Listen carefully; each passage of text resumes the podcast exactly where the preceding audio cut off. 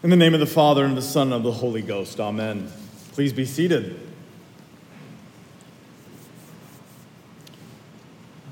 On this, the fifth Sunday after the Epiphany, we're almost to Lent. Lent starts 10 days from now. Uh, we have next Sunday, which is the last Sunday after the Epiphany. Then we'll have Shrove Tuesday, and then on Valentine's Day of all days, we'll have Ash Wednesday uh, and begin a Holy Lent. But this morning we continue to uh, glory in and meditate upon the manifestation and revelation of God in Jesus Christ. That the Word, the second person of the Trinity, the Son, became flesh and dwelt among us. That God, the Son, took up human nature in order to rescue and redeem us, so that he might wage war against sin, death, and Satan and win the victory which we could not win for ourselves. This liturgical year, this calendar year, year B, we've been going through the Gospel of Mark, and we'll continue to do so in both the Eucharistic and the office lectionaries. And the last few weeks, we've been in Mark chapter 1, and we've heard uh, the calling of the disciples. We've heard the illuminative and authoritative teaching of our Lord, the exorcising of demons, and the healing of the sick. And as we go through this gospel, or any of the four gospels for that matter, it is important to keep in mind two things. Well, two things for now. I mean, there's more than two things you need to keep in mind when you're reading Holy Scripture, but I'm just going to give you two. Two things that I think are often diminished or outright ignored.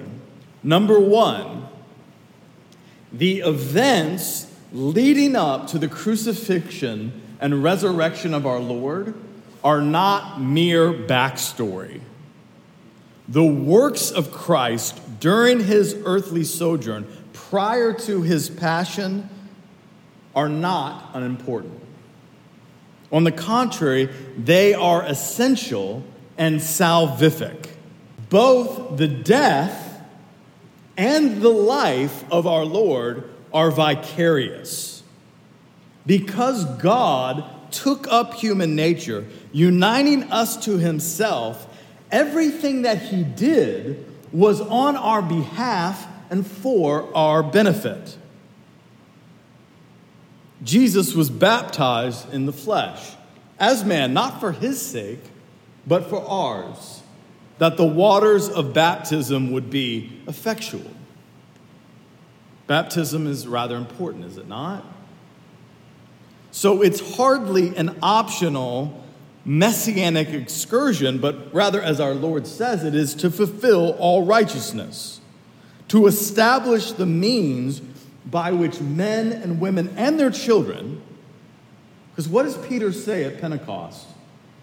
He says, This promise is for you and for your children.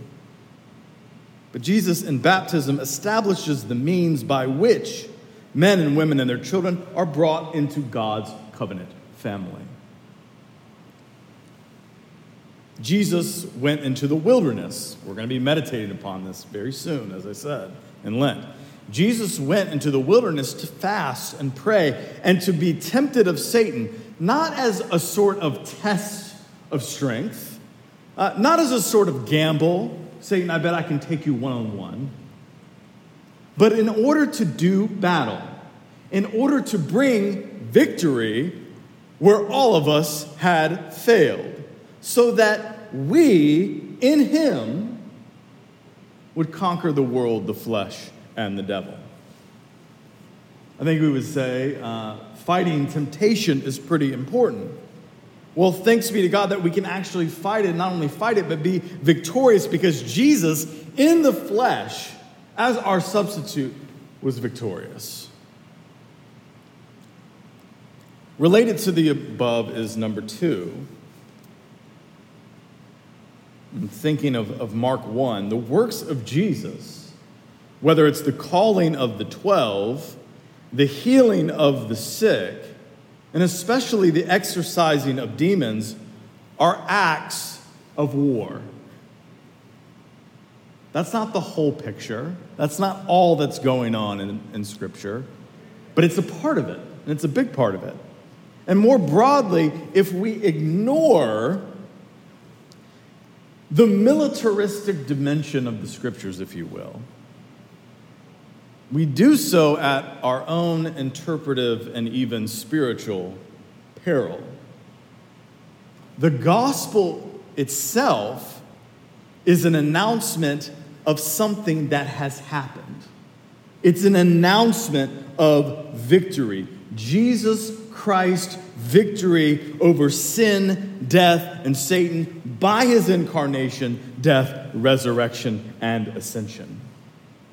And an announcement of victory assumes necessarily that there's a war, that there's a battle that has been won.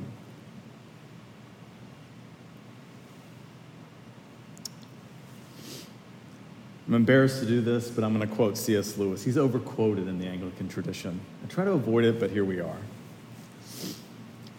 He writes this in Mere Christianity Enemy occupied territory. That is what the world is. Christianity is the story of how the rightful king has landed. You might say, landed in disguise, and is calling us to take part in a great campaign of sabotage.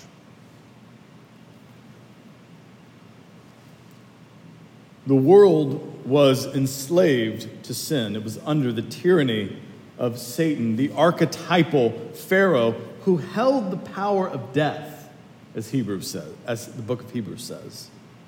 And Jesus comes and he says, in the, he says this explicitly in the Gospel of John. He comes and he casts out the ruler of this world and condemns him. So it would behoove us to read the Gospels through this lens. Again, it's not the only lens that we read it through. But to understand the events of the life of Christ as a series of battles where he is taking back what is rightfully his, where he is deftly and winsomely wresting control from the powers of darkness, healing and restoring and redeeming the world which he made. The kingdom of God does come on earth as in heaven. But we know from the Gospels, we know from Scripture, and frankly, we know from experience that it does not come easily. We are indeed wrestling not against flesh and blood, but against principalities and powers. In Epiphany Tide, we glory in the manifestation and revelation of God in Jesus Christ. And let us not forget, I mean, we're so used to reading it, uh, to hearing it, to singing about it, let us not forget that it was God who came in the flesh. It's God here in Mark 1 who's winning the battle. It's God who fights for us. Let us not forget also what that God, our God, is like that there is nothing and no one like him, as he proclaims to the prophet Isaiah.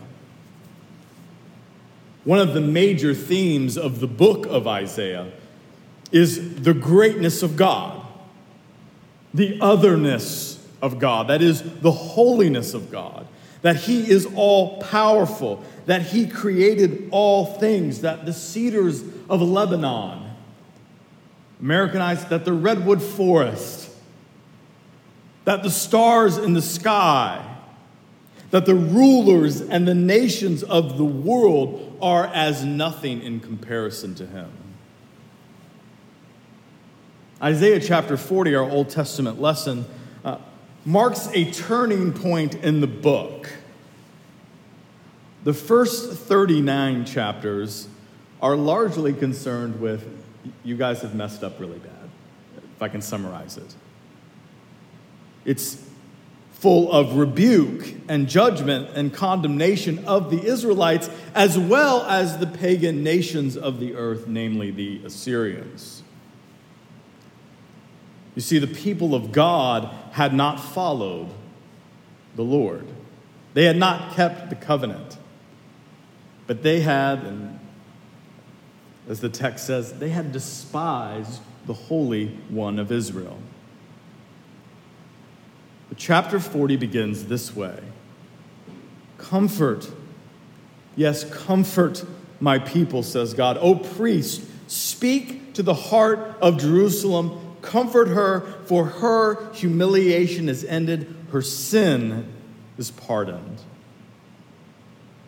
Then there ensues, y'all heard this during Advent, a prophecy about John the Baptist, the voice crying in the wilderness, and then Christ who will, verse 11, feed his flock like a shepherd and gather the lambs with his arm. And then in first, verse 12, we should have just read from 12 to the end of the chapter. God begins to remind his people who he is. This is a very powerful portion of Scripture on the greatness of God. He reminds his people who he is so that they will be strengthened and have hope. And God here isn't bragging. This isn't just God, you know, flexing. But he's comforting and correcting his people. Listen again to the latter part of our reading. Because Israel at this time, you know, the whole world is sort of beset by the Assyrian Empire and then, uh, you know, a century and a half later, you would have had the southern kingdom of Judah, from which Isaiah, you know, Isaiah was from. They would have been in exile. So people would have been reading this without any hope. And you can think in the first century how it would have read under the thumb of the Roman Empire. And throughout history, Christians uh, undergoing persecution Maybe even us now that are discouraged in our walk, discouraged in, at the state of the world. But the Lord speaks this to his people. He says, Why do you say, O Jacob, and speak, O Israel? My way is hidden from the Lord, and my just claim is passed over by my God. Have you not known? Have you not heard? The everlasting God, the Lord, the creator of the ends of the earth, neither faints nor is weary. His understanding is unsearchable. He gives power to the weak, and to those who have no might, he increases strength. Even the youths shall faint and be weary, and the young men shall utterly fall. But those who wait on the Lord shall renew their strength. They shall mount up with wings like eagles. They shall run and not be weary. They shall walk and not faint.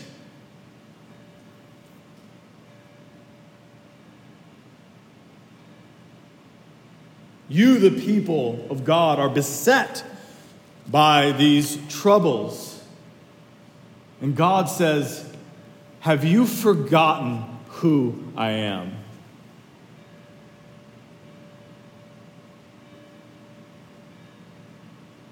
Brothers and sisters, just to take a moment and reflect on the greatness of our God and to realize that that God, the God that we read of in Isaiah chapter 40, that's our God.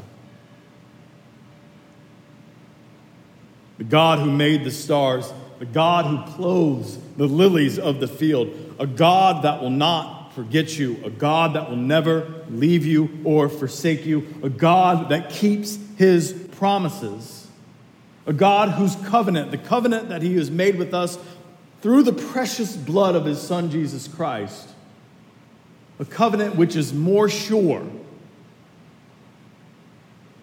than the rising of the sun and the setting of the same. Let us never forget who God is that it is this God which is manifest to us in Jesus Christ.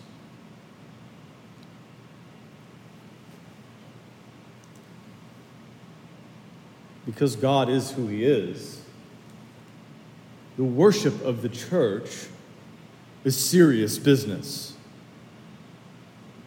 Because the God whom we worship is holy and mighty and utterly worthy of all honor, glory, and praise. Therefore, we, we do not commune with him. We do not come into his presence presumptuously or flippantly, but rather in fear and trembling, with all solemnity, yet nevertheless intimately with joy and thanksgiving. For the God of whom Isaiah speaks, the mighty warrior, the conquering king of, of whom we read in the Gospels, is for us and calls us into union with himself.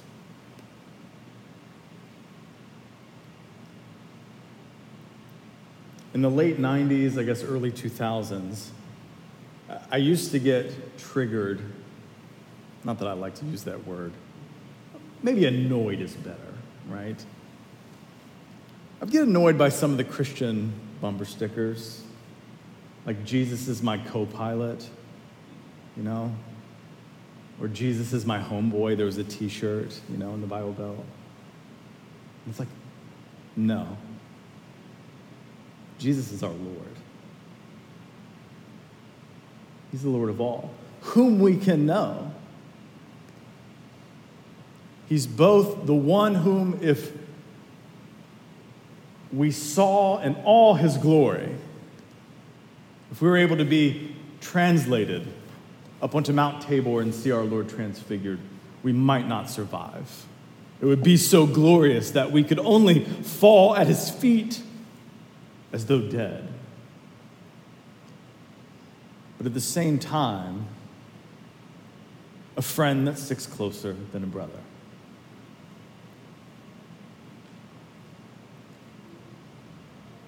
He is Lord, beyond all reckoning, beyond all knowing. And yet, He is known. The unknowable God is made known in and through Christ. And the God spoken of in the prophet Isaiah is the God whom we seek in prayer. And our Lord in today's gospel, as was his wont, he goes out early in the morning to pray, to keep watch, as it were. Even in prayer, there's that sort of militaristic Im- imagery of, of keeping watch at the gate.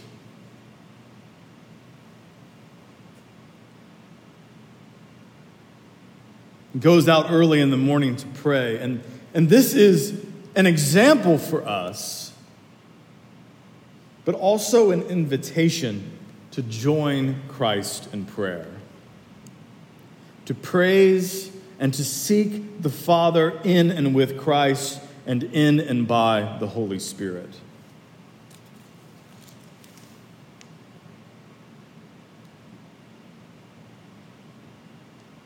There is, for the vast majority of us, a gap if not a chasm, between the God whom we hear about in Holy Scripture and our experience of Him in our daily lives. To speak for my, sometimes it can, it can seem like two different religions, like two different gods the, the God whom we read about, the God whom we worship, and then our experience of God in everyday life.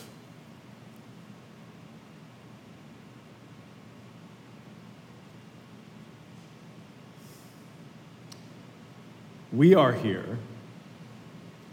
This church exists so that, we, so that we can seek the real thing, so that we can know Jesus Christ, not as we imagine him to be, not the Lord Jesus Christ that is culturally palatable,